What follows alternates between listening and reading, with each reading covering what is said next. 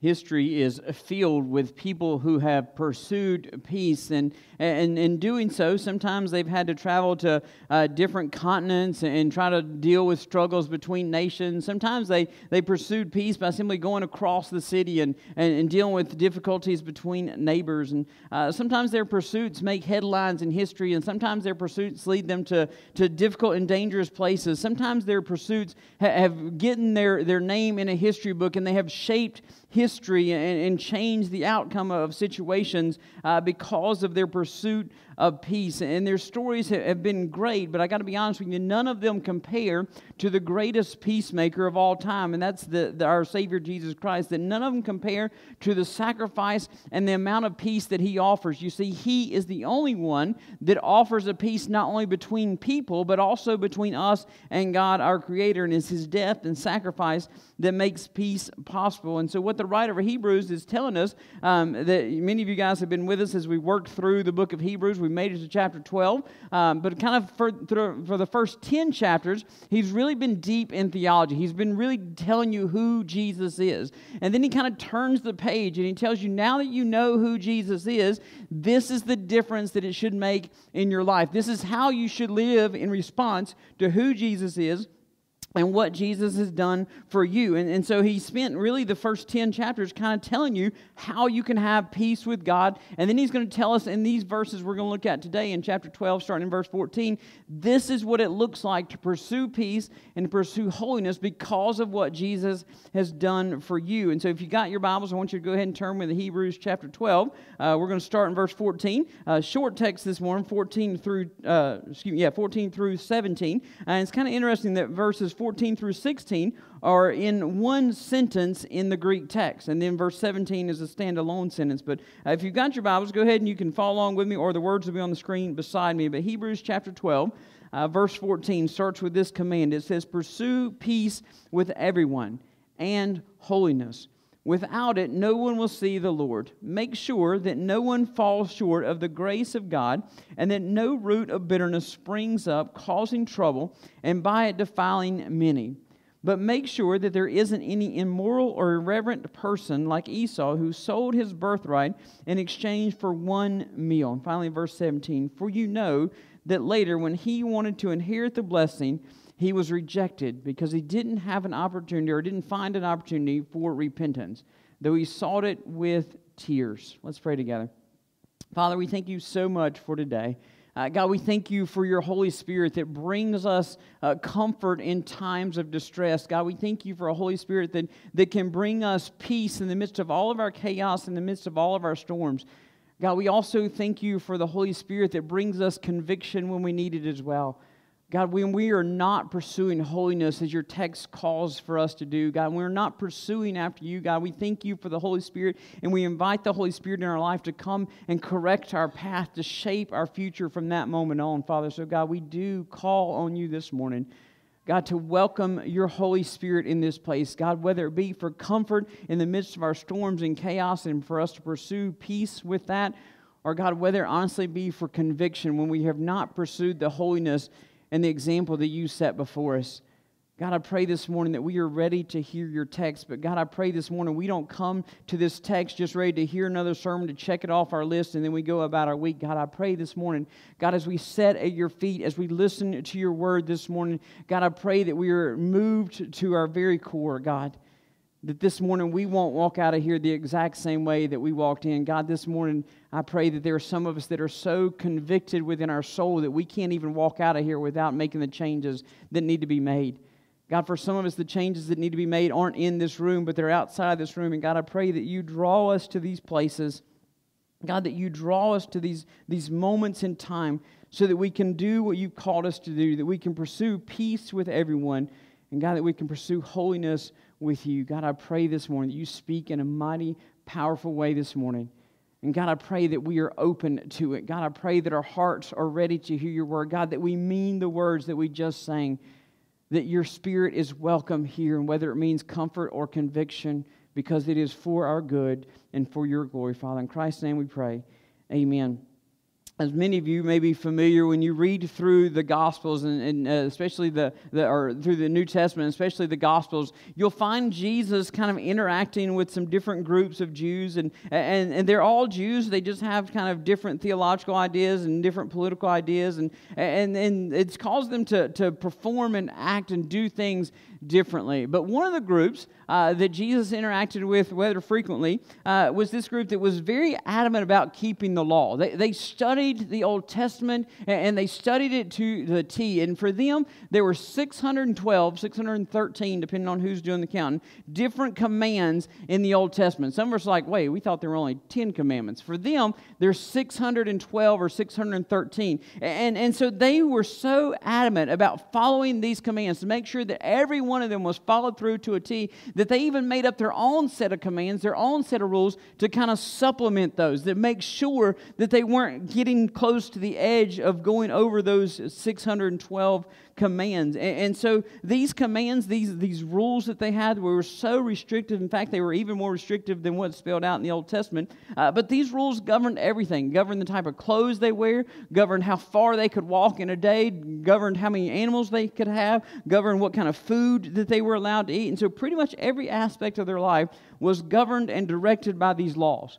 And so one of the stories in the Gospels is that Jesus is sitting down and he's kind of fielding questions. I, I kind of picture him in our modern day uh, presidential debates of, of town hall meetings where, where he kind of sits there and people get to ask him questions. And, and so one of these guys who's a member of this group, so adamant about these laws, um, asked Jesus this question. He says, listen, Jesus, which one of these laws is the most important? All right, now I'm going to tell you a little background in the story, because in the story, he's really, this is not a genuine question. He, he's not really seeking the right answer. What he's really doing is he's trying to trap Jesus into valuing one set of laws or one part of the laws more than the other. And so what he's going to try to do is say, hey, Jesus isn't really genuine about following all the laws. He's not really one of us because he only values this part of the law. So his question is not really genuine. It really is to try to trap Jesus.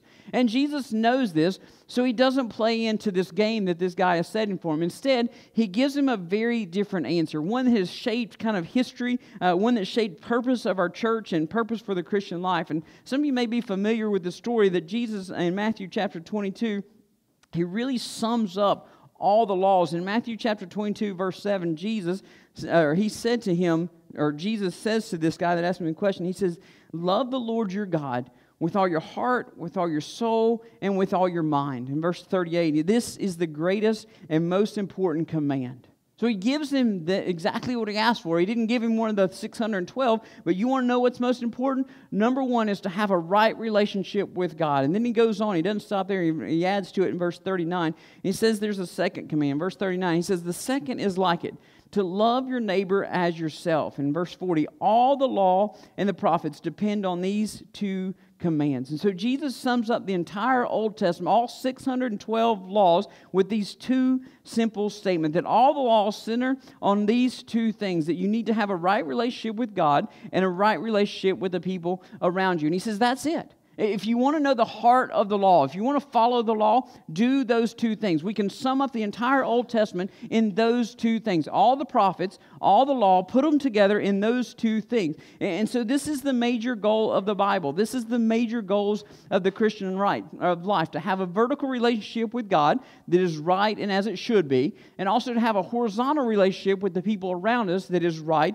and as it should be. Right? And so some of you are trying to scratch your head and like, whoa, I thought we were in Hebrews, and all of a sudden you're the book of Matthew, right? And I share that story with you because the writer of Hebrews picks up on this exact same idea, that in all the laws, there are two that you need to focus on. And he tells us that these are the two goals in verse fourteen, all right? And so some of you might remember that in chapter twelve, he starts off talking this idea about running this race and keeping your eye on Jesus. We talked about that last week. And, and then we get down to verse fourteen. He tells us that as we're running this race, as we're keeping our eyes on Jesus, that there are two goals that we need to, to focus on. There's two things that we need to pursue. In verse fourteen, read with me. He says, pursue peace with everyone and holiness. Without it, no one will see the Lord. Now, now the goal of running is, is that we keep our eye on Jesus, but these are the two things that we're chasing after. So why are these the two things we're chasing after? It's simply because these are the things that Jesus values. In fact, he told us that out of all the commands, this is essential. This is the most important. And so if you're going to focus your life, if you're going to give your energy to anything, give it to these two things. Pursuing peace with everyone, having a right relationship with people, but also pursuing holiness, having a right relationship with God. And so it's important that when we have goals, we kind of understand those goals. I don't know if you've ever been given a goal and not quite the, the details of that goal. It's kind of frustrating when that happens. And so we want to dive in to these goals and understand them, because if we don't understand the goals, we're never going to achieve the goal. We may even not be running in the right direction of the goal. All right, so I want to look at these two goals for a little more in detail. He tells us the first goal is that we pursue peace with everyone. The Greek word that he uses here is really this, uh, for peace, it's this state of harmony, the, this state of friendship between people. Really, it's this sense of cooperation or kinship, and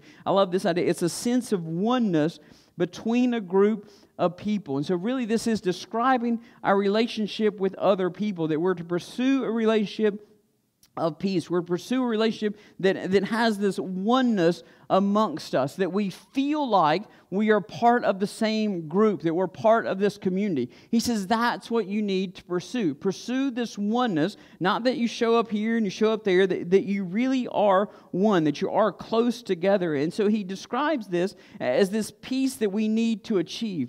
But I want you to understand that, that he spent ten chapters telling you how to achieve that peace, all right? And he's told you in those ten chapters, it's never going to come by you trying to do the right thing. It's never going to come because a certain political party attains power. It's never going to come through war. It's never going to come through diplomacy. The peace that he's talking about must reside in each one of us, and it's a peace that's only available through Christ. You see, only the only way that humans will ever achieve peace is when we have peace with God first. You see, I think about this. Every human being that you encounter bears the image of God, all right? They were made in His image. That's what the Bible tells us. So I want you to put this together. It's really hard to be at peace with each other if we're warring against the one who we are wearing the armor of. If we're worrying, worrying, worrying, battling against, fighting against, I can't say the word all of a sudden. If we're fighting against, if we're enemies of the one who we bear His image. Listen, we cannot have peace with each other if we don't have the peace with the one who created each one of us. You see, when I read the news and I hear of all of these stories about all these people who do terrible, tragic things, it's all this devaluing of human life. Why? Because we don't see the value of human life, because we don't see it connected to the God who made that person. We don't see them as people. We don't see them as image bearers of God. We just see them as an object, just like anything else. And so we devalue them, and we do terrible things against people instead of pursuing peace with them. And we're at war with the God who created them, which means that we have to be at war with those who bear His image, right? To put it in another sense, you cannot fight the nation of Russia without fighting the Russian army, all right? You, you can't say, I'd like Russia, but I really don't like the Russian army. It doesn't work that way. Same is true with humanity. We can't claim to love God and yet hate the people that He made, that He created, that bear His image. And so if we're ever going to have peace with our fellow human beings, then we have to have peace with God first. And this is the second goal that's spelled out in this verse. You see, not only can we have pursuing peace with each other, but we're also told to pursue something else. And this is the relationship with Him. This is, we're told to pursue holiness. And this holiness speaks to this relationship of God and our Creator. And I love it because it speaks of being purified. It speaks of being uh, sanctified. And it's the same word that Paul uses in Romans chapter sixteen. And we like to think this word holiness is used a whole lot of times in the Bible. It's really not, as far as in the New Testament. It's really not used a ton in the New Testament. But in Romans chapter six, verse twenty-two, I want you to see this because uh, it's used, it, but it's used as sanctification in this verse. And so uh, he says in chapter six, verse twenty-two, but now, since you have been liberated from sin and have become enslaved to God, you have your fruit, which results in sanctification, the end and the end is eternal life. And so what he's telling us is now that you've been freed from sin, now that your, your course is away from sin and towards God, this is what holiness is, that you're growing more towards God. Hence the whole picture of Hebrews chapter twelve. We are pursuing God. We're chasing after God. We're keeping our eyes on God. This is the race we're running. And I want you to notice that both of these are in the present tense. These are both things that we are consistently told to do. We never in this life will reach a place of peace nor of holiness. It is a constant thing that we are told to do. And I'm telling you that it doesn't matter if you were saved yesterday or if you were saved two hundred years ago. None of you were, but if you were saved that long ago, your results and your goal is still the same. You're to be more like Christ tomorrow than you are today. You're to be more like Christ today than you were yesterday. It is a consistent, constant pursuit that you do. And, and so when we pursue holiness, it means that we pursue God. We allow Him to remove the weights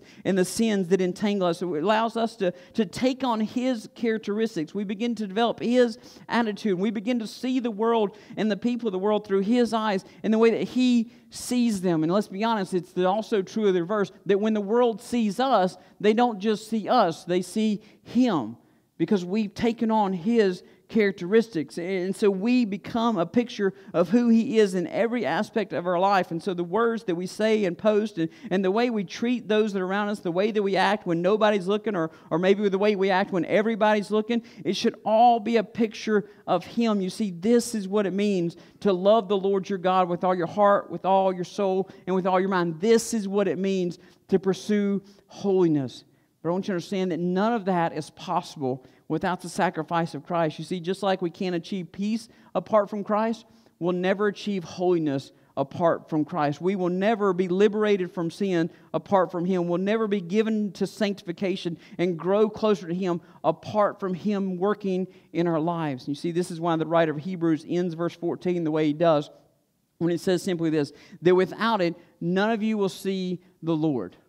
And he's not telling you there's this certain level of, of righteousness that you have to achieve. He's not telling you that you have to have so many good works. He's simply telling you this, that I've spent ten chapters telling you the only way to get holy and the only way to get peace is through Christ. And if you don't do that, then you're never going to have eternal life. You're never going to see the Lord. And so it doesn't matter where you came from, doesn't matter what tradition you've been following. If your goal is eternal life, if your goal is to achieve holiness, if your goal is to find peace, not only with those around you, but with the God who created you, the only way to do that is through the work and sacrifice of Christ. And if we don't accept that, then you're never going to have peace, and you're never going to have holiness in your life, right? And I share that with you because there are so many people that are searching for what we as Christians have. There are so many people who in and around this world are searching for peace in their life, in their marriage, in their relationship, in their work environment. And if you don't believe me, just read the news from two, the last two weeks, and you'll find people desperately searching for peace and yet taking a terrible course to try to find it. The world is desperate for peace, but they got this idea that they can achieve it some other way except through the holiness of Christ. And what the writer of Hebrews is telling us, listen, these pursuits are the same, that you're not running two different courses. You are pursuing after peace, and you're pursuing after holiness as well. Now, I don't know about you, but one of the most frustrating things in life, and I've kind of mentioned this already, one of the most frustrating things to me is when someone gives you a goal and they give you no direction or guidance on how to achieve that goal. All right? Uh, imagine the frustration for you guys that have kids that instead of taking their end of grade exams at the end of the year, imagine your kids' frustration if they walked in the very first day of school and their teacher said, all right, we're going to take our end of course exams. And your kid's like, wait, we, we don't have any, we, we just got here.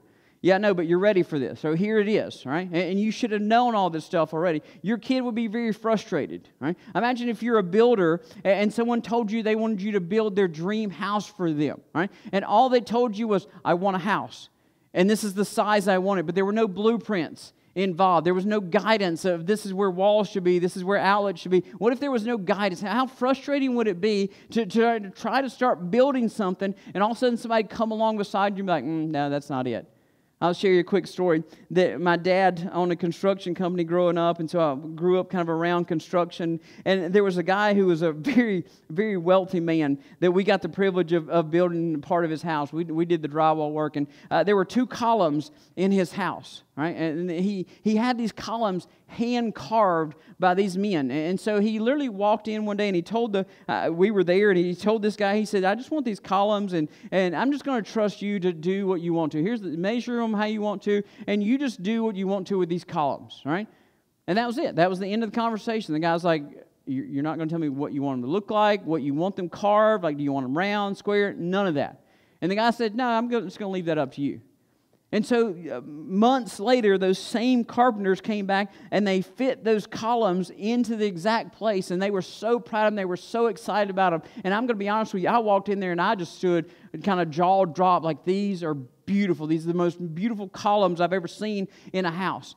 And the guy who owned the house had more money than he had sense sometimes. And he walked in and he was like, those are terrible. Take those down. And so those same carpenters who built those things took those things down, and he said, now do them again. And he's like, well, what don't you like about these, and what do you want to say? He's like, no, I'm going to trust you. Just do it. Just make these columns. And by the way, I need them quick because the rest of the house is finishing up around you. And so these same carpenters went and made a second set of columns. They put those second set of columns in there, and by now everything else in the house is done. We're coming to do touch-up work, and the same owner of the house walks in, and he's like, no, I don't like those either. Do them again. And so here these carpenters have this goal of building these columns, except they have no direction and no guidance, and so they have no idea whether they're on the right track or on the wrong track.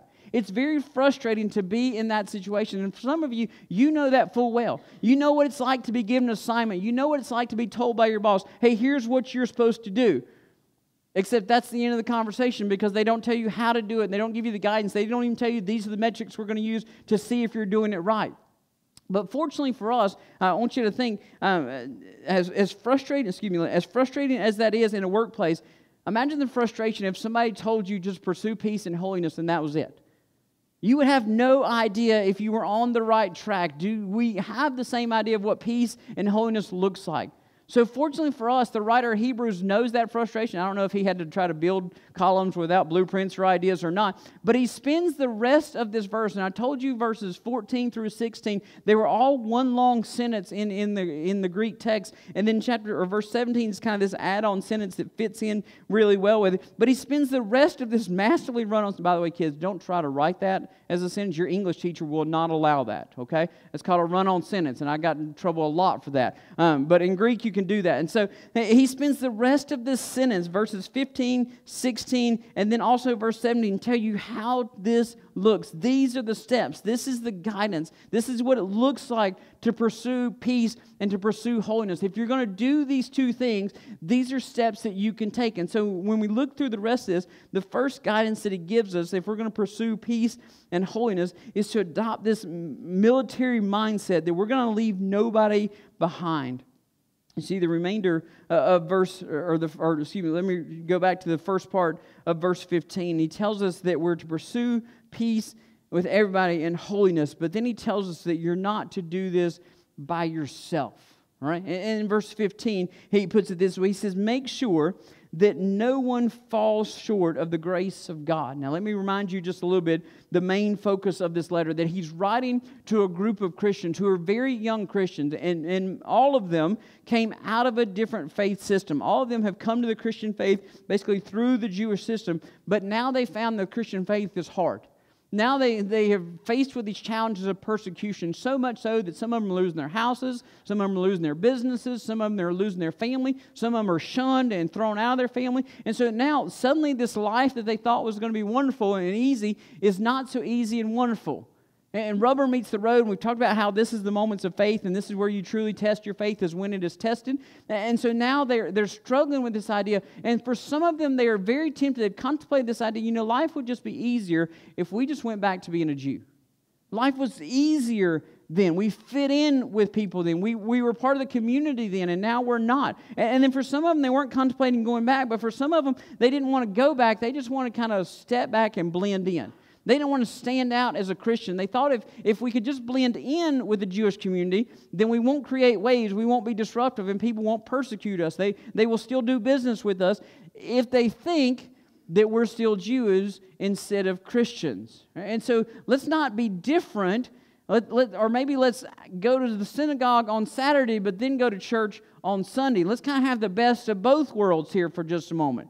And this is what they're faced with. And so as he's telling them this, or as he's writing this letter to him, uh, a lot of them are in, in danger of falling back, and, and meaning that they're in danger of, sh- or they're in danger of saying that the sufficiency of Christ is not enough. That what Christ did on the cross is not enough for them. That what Christ did on the cross on His sacrifice was not enough to pay for their sins. They've got to keep doing these sacrifices. They've got to keep doing uh, these laws and these commands and all these things. And what they're saying is the grace that God gave them through the cross of Jesus Christ isn't enough.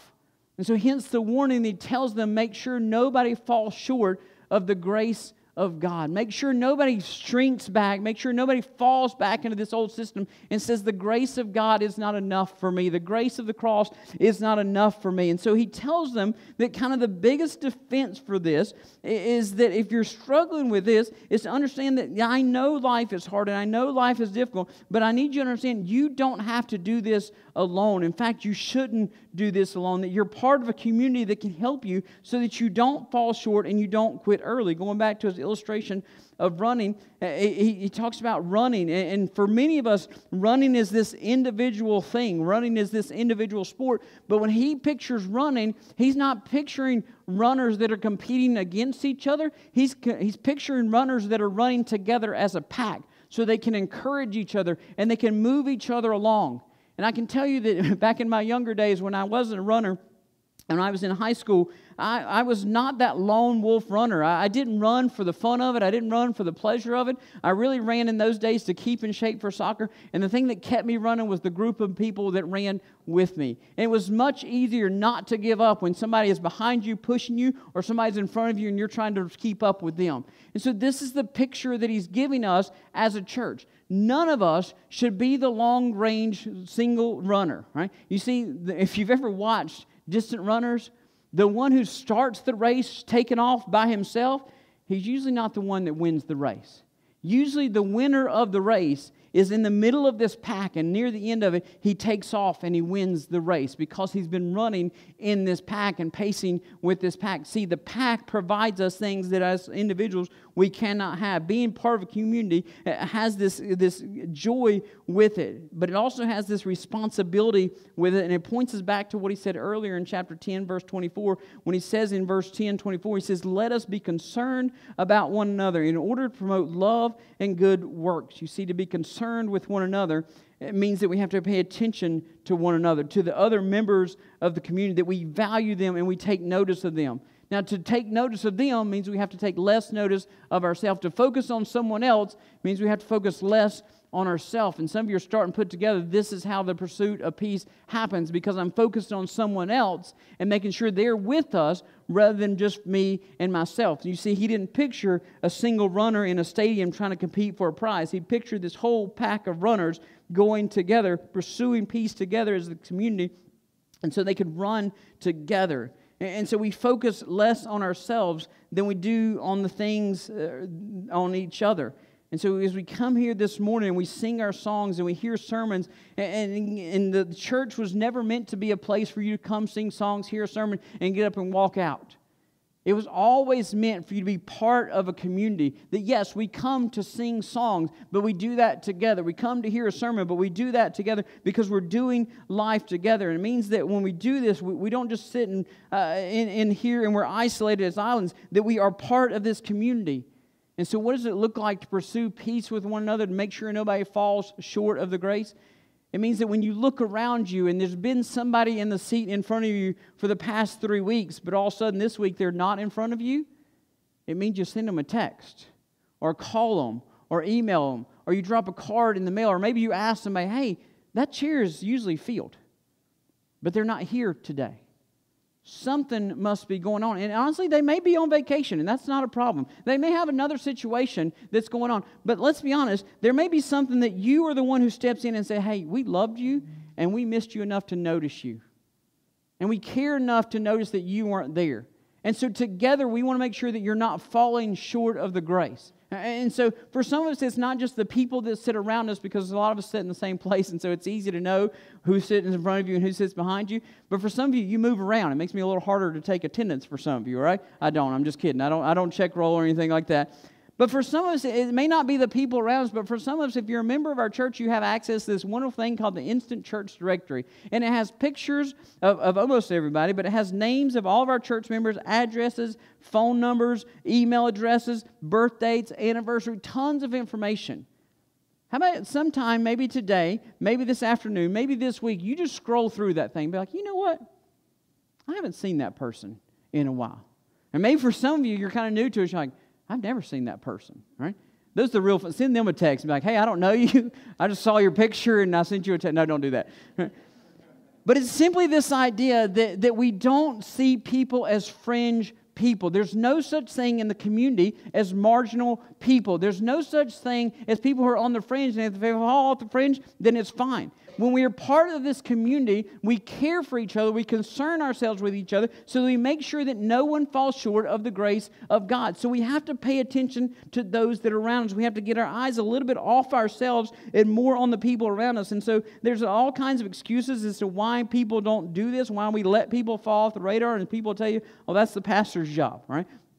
And it is. But it's not only my job, because Hebrews chapter twelve wasn't written just to pastors. And there's other people like, well, I didn't want to bother somebody. I don't want to be nosy. But can I tell you this? That sometimes being nosy for the right reason is what brings somebody back to Christ.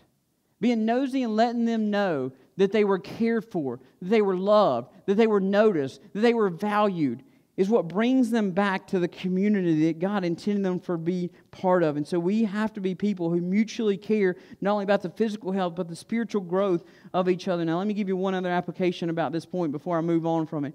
Because it's simply this, that I, I do a lot of counseling with couples, right? And I counsel couples before they get married. I counsel couples a year after they've been married. I counsel couples ten years after they've been married. And I've counseled couples twenty, twenty-five years after they've been married. And I can see this same pattern repeating itself, except for the newlyweds. The newlyweds are totally different, all right? The ones that are getting ready to get married, you counsel them totally different because they haven't figured out that life is not about each other yet, right? But people who get married, and when marriages start to, to run into conflict, is when somebody starts to disobey the first part of verse fifteen. When they begin to focus more on themselves and less on the spiritual growth or the, the physical growth or whatever of their spouse. When marriage becomes more about me and what I get out of it and what I need out of it or what I don't get out of it and what I don't need out of it versus what I'm putting into it for my spouse. You see, any marriage that doesn't hold to the first part of verse fifteen, that we're not concerned about leaving our spouse behind, is a marriage that is destined for conflict and struggles instead of one that is pursuing peace. You want to pursue peace. You want more peace within the context of your home. Then start with verse fifteen. Start with making sure that no one falls short of the grace of God. Start with making sure that if you're a man, that you're leading your family in the way that they experience the grace and the holiness of Christ, and lead them in a way that gets your, their eyes off, or you get your eyes off of you and on to us and our desires and what our wife needs and what our husband or what our children need. And wife, the same goes true for you, because he's not just writing to husbands here. He's telling all of us, if you want peace in your marriage, you want peace in your house, leave nobody behind. Get your eyes off of you and on to the people that you are, are, are destined to take care of, that God has put in your path and in your life for you to take care of. Focus on the spiritual needs of your family and make sure no one falls short of the grace of God. And, and then you, I can almost guarantee your house will be much more peaceful than it is filled with conflict. You see, our pursuit of peace and wholeness, we need to remember that we're part of this community, and being part of this community has a responsibility that we take on each other, that we care for each other, and nobody gets left behind and nobody gets pushed to the side. And when we start to focus on each other, when we start to care for each other in this community, then it makes it easier to do the second thing that he tells us to do, the second principle or guidance that he gives us in pursuing peace, and that's to watch out for the roots. The roots are the things that grow underneath. You see, it's easy to see the plants on the top and the flowers on the top, but when we get involved with each other's lives, we get deeper than that. We get to the roots and what really is in someone's heart. A few weeks ago, I was at Walmart and I had to I had to buy some weed killer. Right now, because the economy is the way it is and just because I am who I am. I don't impulse buy, and I like to I like to shop, and I like to make sure. I, sorry, that sounds wrong. I hate to shop except for what I need, okay? So you're not going to find me just going hanging out in stores, but when I need something, I like to compare. Maybe that's a better term than shopping. I like to compare and make sure that I'm getting the best deal. And so we went to Walmart, and there were, as, as you can imagine, there are several different types of weed killers. There are several different brands, and even within the same brand, there are several different formulas. And so there's every one of them has a reason that you should buy this one, right? Like this product, and I don't remember the names of any of them, said that like it was rainproof in fifteen minutes, which would be great if I was worried about it raining in fifteen minutes, all right? But I'm not, all right? So that one I wasn't worried about. And then this other one's like, it promised results within fifteen minutes. And I was like, now that's pretty tempting right there, because who doesn't like to watch a weed die, all right? Like if I can spray it and watch it die, that's pretty awesome to me. And so it showed this picture, this beautiful, healthy little dandelion, and then it had this little slash, and it said fifteen minutes later, it showed it like wilted. But I noticed on that picture, just the top of the plant was wilted, because then there was this third option. And the third option said that it was specially formulated to kill the roots of the plant. You, you see, and, and you went on to read, and so I, this one sparked my curiosity because I picked it up and I read about it, and it said, we, it basically said, in, in lack of better terms, that we may not work as fast as others. Like, you may not see results in fifteen minutes, but we guarantee that the results will last longer than fifteen minutes. Because what we do is we don't take, we don't concern ourselves with the outside of the plant. What we do is we get inside the plant and we kill the roots first. And when the roots die, then the rest of the plant withers away and there's nothing left to grow back. Now, all of us in this room, we know that you can spend all day long in a garden picking off the leaves of every weed that's in your garden and walk out three days later and they're right back. Why? Because we didn't get to the roots. We didn't get deep inside where the bad stuff is really growing. We just treated the symptoms of it all. And can I share with you that there are so many of us who are trying to pursue peace and we're trying to pursue holiness, except we're just treating the symptoms of what we see. We're not getting deep inside of each other's lives, and we're not looking out for the roots that are growing deep. You see, the writer of Hebrews understands this, and going back to verse fifteen, the, the writer tells us that if we're going to pursue peace and holiness, then, then we, we got to make sure we see the roots and watch out for the roots that are growing deep on the inside. In verse fifteen, he, we've read this first part. He said, make sure that no one falls short of the grace of God. And here's the new part. And that no root of bitterness springs up, causing trouble, and by it defiling many. The word he uses for bitterness is, it's not used very often in the New Testament, but this word describes this something that has a very acidic or very sour taste. So much so that it is it doesn't taste good, but it could actually be poisonous or toxic to somebody who ingests it. And so this usually happens on the inside of someone. It takes root when someone has a personal offense or a personal hurt. That, that someone uh, did something that you didn't agree with, or they offended you in some way, or maybe they, they actually did something that caused you uh, mental or emotional harm. Now, I want to be clear, he's not talking about an abusive situation here. He's not talking about a situation that all of us should be righteously angry over, right? That's not what he's talking about. He's talking about when somebody made a comment fifteen years ago and didn't mean it to be offensive, but you took it that way. And so now, fifteen years later, every time you see that person in the hallway, that's the first thing that comes to your mind. Or anytime somebody brings up their name, you automatically go to that comment fifteen years ago that wasn't meant to be taken the way you took it, but you took it that way. And so it becomes this personal hurt for you. And so you stored it away. That's the bitterness that he's talking about, that's rooted deep inside of us. It's this idea that, that something has been personally offensive to us, something has personally hurt us, and we simply refuse to move past it. We refuse to let go of that hurt. And so it doesn't matter how long the, the time frame is, we don't let go of it. And so every time that person's name is mentioned, every time that person, and we see them, that comes rushing back. This is the root of bitterness, and that's what he's describing in this verse. Chuck Swindoll, a great pastor, and talking about this, once wrote, he said, I can't think of a spiritual disease more insidious and more contagious in the church body than bitterness. One nasty attitude bearing the fruit of gossip, backbiting, and slander can spread through a church and destroy the entire thing. You see, the problem with the root of bitterness is that it doesn't stay a root. It doesn't stay buried in the depths of someone's being. It, like everything else, it pushes up to the surface, and it starts to produce plants and weeds that spread out through the community. And suddenly what was a root in verse sixteen starts to cause problems and defile many. And this word that he uses for defiled is a pretty interesting word. It means to pollute. And so it's simply this, that if you had water and you defile it, it means that you put something that pollutes it, that makes the whole thing useless. Right? Now, there's some things that you can put in water, like Gatorade. They don't pollute it. They make it healthy for us. But let me ask you, how much water are you willing to drink if you had drops of oil put in it? If you have drops of gasoline put in it?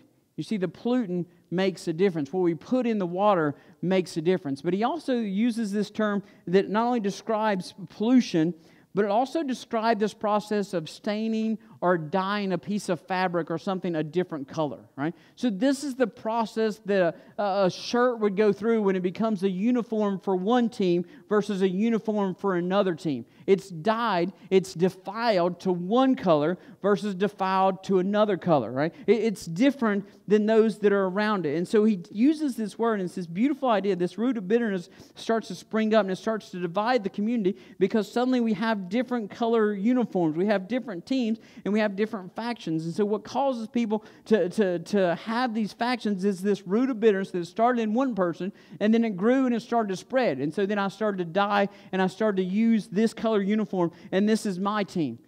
You see, this is what happens in churches when, not us, you guys watching online, this is not us, right? But it's when this group over here won't sit with this group over here. It's where this group over here wears a different color shirt on Sunday morning because they don't want to be associated with that group over there. It's when this group over here is too busy paying attention to who's sitting with this group, rather than paying attention to keeping their eyes on Jesus, that they're not focused on the right thing in the first place. You want to know how bitterness destroys a church? It's simply because it made different teams out of a community, and they cannot function together because somebody took a personal offense, maybe a comment that wasn't meant to be personal in the first place. And all of a sudden, you have this team and that team and that faction and that faction. Instead of seeing ourselves as a community, as a pack running and pursuing peace and holiness together, we see ourselves as competing against each other. Hence, the person running in front, oh, we got to catch them because they're wearing a different color uniform than I am. Instead of being on their tail to encourage them, and us running right behind them because we're on the same team. You see, it's really hard to pursue peace with each other when we don't even want to be around each other, when we're too busy spreading gossip and slander and backbiting at each other, and we're too busy worried about what color uniform you're wearing or what color uh, shirt someone's wearing, and we forget and take our eyes off Jesus. You see, the real problem of bitterness is that our stubbornness gets in the way of our forgiveness. You see, this is where peace and holiness tie in together, that, that when we are the ones hurt, when we are the ones that are offended, we very quickly lose sight of the grace and mercy that God gave to us. Did you hear me? When we're the ones that are hurt or are hurt, we forget the grace and mercy that was given to us. And for some reason in our mind, we justify that whatever that person said or whatever that person did, it was so much worse than what we did or what we said against Christ. That, that, that one comment fifteen years ago justifies fifteen years of unforgiveness, justifies fifteen years of bitterness, justifies fifteen years of trying to get back at that person versus a lifetime of your rebellion and sin against him. You see, the cause of bitterness is this personal offense, but the answer to bitterness is the cross of Jesus Christ. Because when we look at the cross of Jesus Christ, you know what I see? That's forgiveness. In my darkest moments, in my most defiling moments, when I was spitting on him, when I was cursing him, when I was actually an enemy and rebelling and fighting against him, that's what he did for me. And how dare us think that there's somebody sitting in this room or watching online in your house that doesn't deserve the same grace that God gave you. You see, the cure for bitterness is the grace and mercy of Jesus Christ, because he gave it to you. And if you want the answer for bitterness, it's maybe that we stop holding on to it and we start letting go of it. Maybe we take care of the roots, and bitterness won't have an opportunity to spring up because we extended the grace and mercy that God showed us. Forgiveness and grace that both we receive and we give will kill the roots of bitterness every single time. And instead of dividing and separating community, it allows us to be one.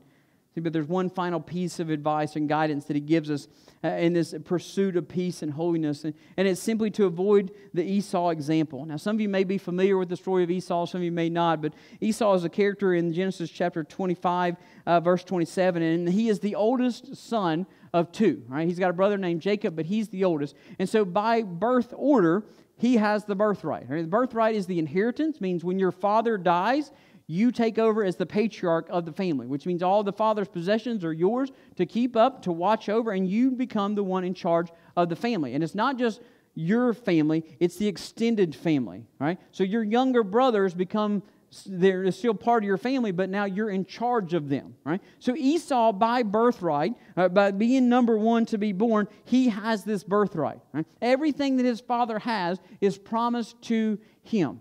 The only problem is he's got to wait till his father passes away before any of that becomes valid. But it's promised to him, he's just got to wait for it.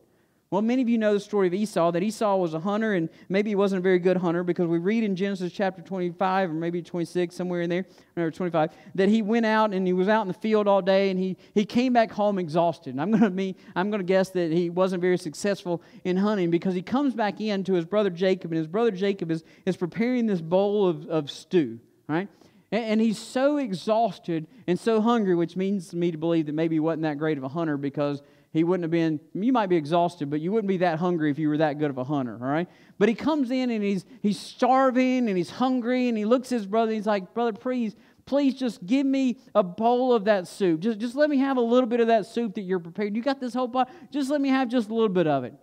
And Jacob, the younger, maybe conniving younger brother, if you have younger brothers, some of us are younger brothers, we know how this works. Jacob's like, "I'll give you some soup on one condition. You give me your birthright." And so he's like, "Well, I'm going to die anyway. I'm going to die. I'm, I'm on my deathbed here. Sure, I'll give. What good's a birthright?" And so he gives him his birthright. He gives up all the stuff that was promised. And if you read verse sixteen, it tells you that he traded his birthright. Let me make sure I give it to you, right? Make sure there isn't any immoral or irreverent person like Esau. Here's the part to pay attention to. Who sold his birthright in exchange for one meal. Just one meal.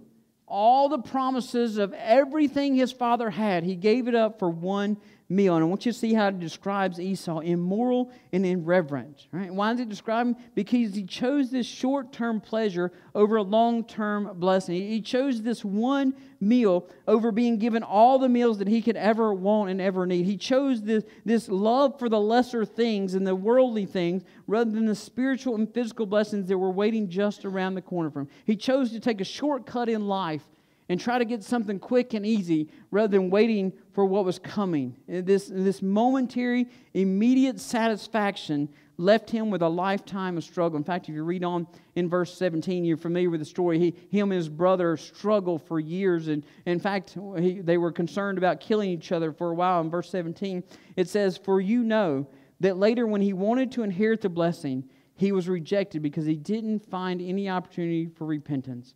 Though he sought it with tears." Oh, man, he wished he could take it back. Oh, man, he, he wished that he had a do-over. Oh, he wished that he wasn't so short-sighted. He, he wished if he could have it all over, if he could have it back to do over again, man, he, he wished he would do it differently. He was so grieved at this one moment in his life that changed everything for the rest of his life. He was so grieved that he sought repentance with tears, but the problem was the results was already handed down. It wasn't that he lost his sonship. It wasn't that he lost being part of the family. It wasn't that he lost salvation. It's simply he lost the blessing. And so for this moment of pleasure, he has this lifetime of regret and this lifetime of conflict between him and his brothers because of this moment of instant gratification rather than something that was great that was already promised to him.